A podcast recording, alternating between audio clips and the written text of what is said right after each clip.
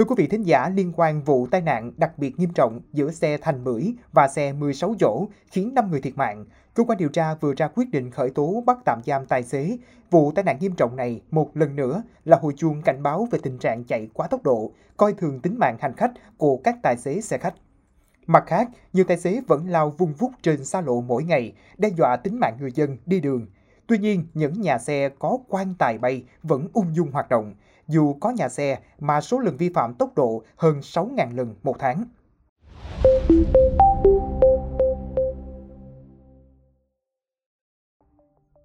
Theo dữ liệu giám sát hành trình từ Cục Đường bộ Việt Nam cho thấy, hàng loạt nhà xe có số lần vi phạm tốc độ khá lớn, lên tới hàng ngàn lần mỗi tháng, trong đó có nhà xe vi phạm tốc độ hơn 6.000 lần mỗi tháng.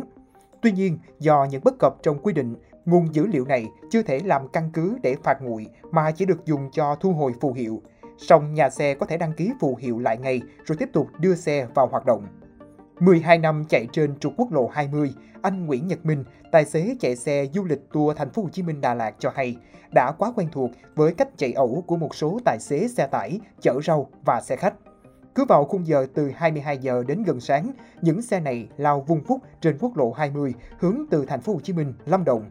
Đây thực sự là nỗi ám ảnh của những người đi ô tô 4 đến 7 chỗ và xe tour gia đình khi cùng đi trên quốc lộ 20. Ai cũng ngán và dặn nhau né và nhường những xe này.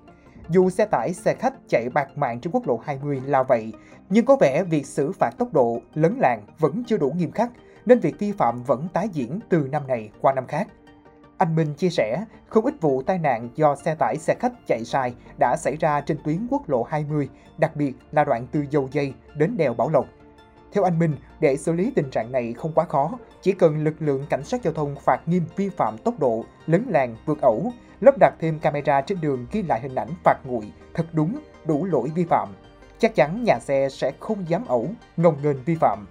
Tuy nhiên, phải đảm bảo không có tiêu cực xảy ra, nhà xe vi phạm phải hoạt động đúng pháp luật, Mặt khác, cần có biện pháp chế tài phía nhà xe, tránh chuyện ép tài xế chạy quá giờ, quay đầu xe liên tục để đạt chỉ tiêu. Giám đốc một công ty vận tải ở quận 7 thành phố Hồ Chí Minh cho biết, các doanh nghiệp rất mong tuyển chọn được lái xe có tâm, chấp hành các quy định. Vì vậy, cơ quan chức năng cần nghiên cứu phương án tích hợp lịch sử lái xe, các trường hợp vi phạm của tài xế để doanh nghiệp có thể tuyển dụng tài xế tốt hơn.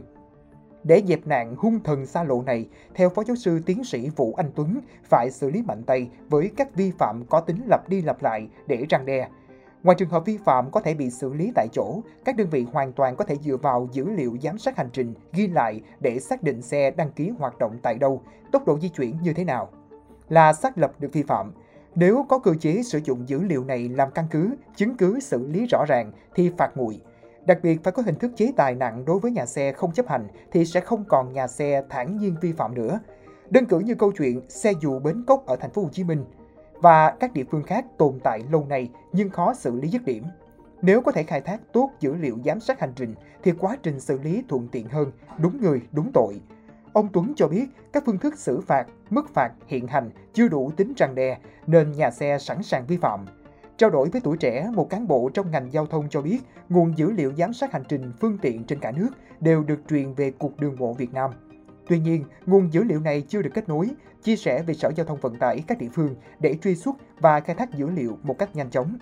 Mỗi tháng, nguồn dữ liệu này sẽ được trích xuất để gửi cho các địa phương nhằm xử lý thu hồi phù hiệu, chứ chưa thể áp dụng xử phạt. Theo quy định, các xe có từ 5 lần vi phạm tốc độ trên 1.000 km sẽ bị tước phù hiệu không thời hạn. Việc cấp lại phù hiệu cũng không có thời hạn cụ thể, vì vậy sau khi bị thu hồi phù hiệu, nhà xe lại xin cấp lại.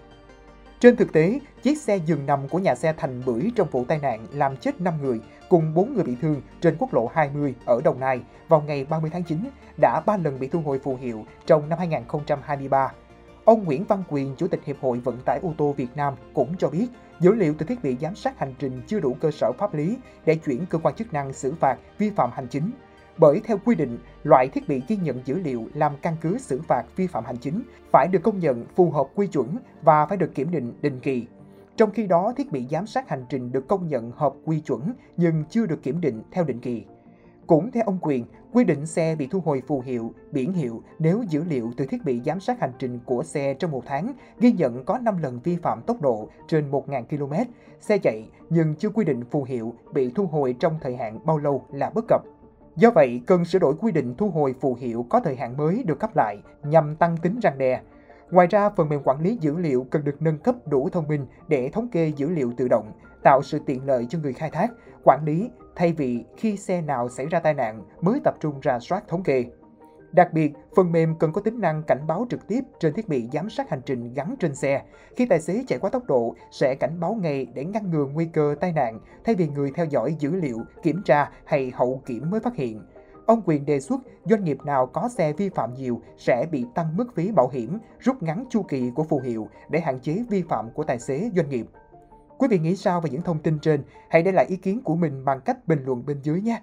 Cảm ơn quý thính giả đã lắng nghe số podcast này. Đừng quên theo dõi để tiếp tục đồng hành cùng với podcast Báo Tuổi Trẻ trong những số lần sau. Còn bây giờ, xin chào và hẹn gặp lại.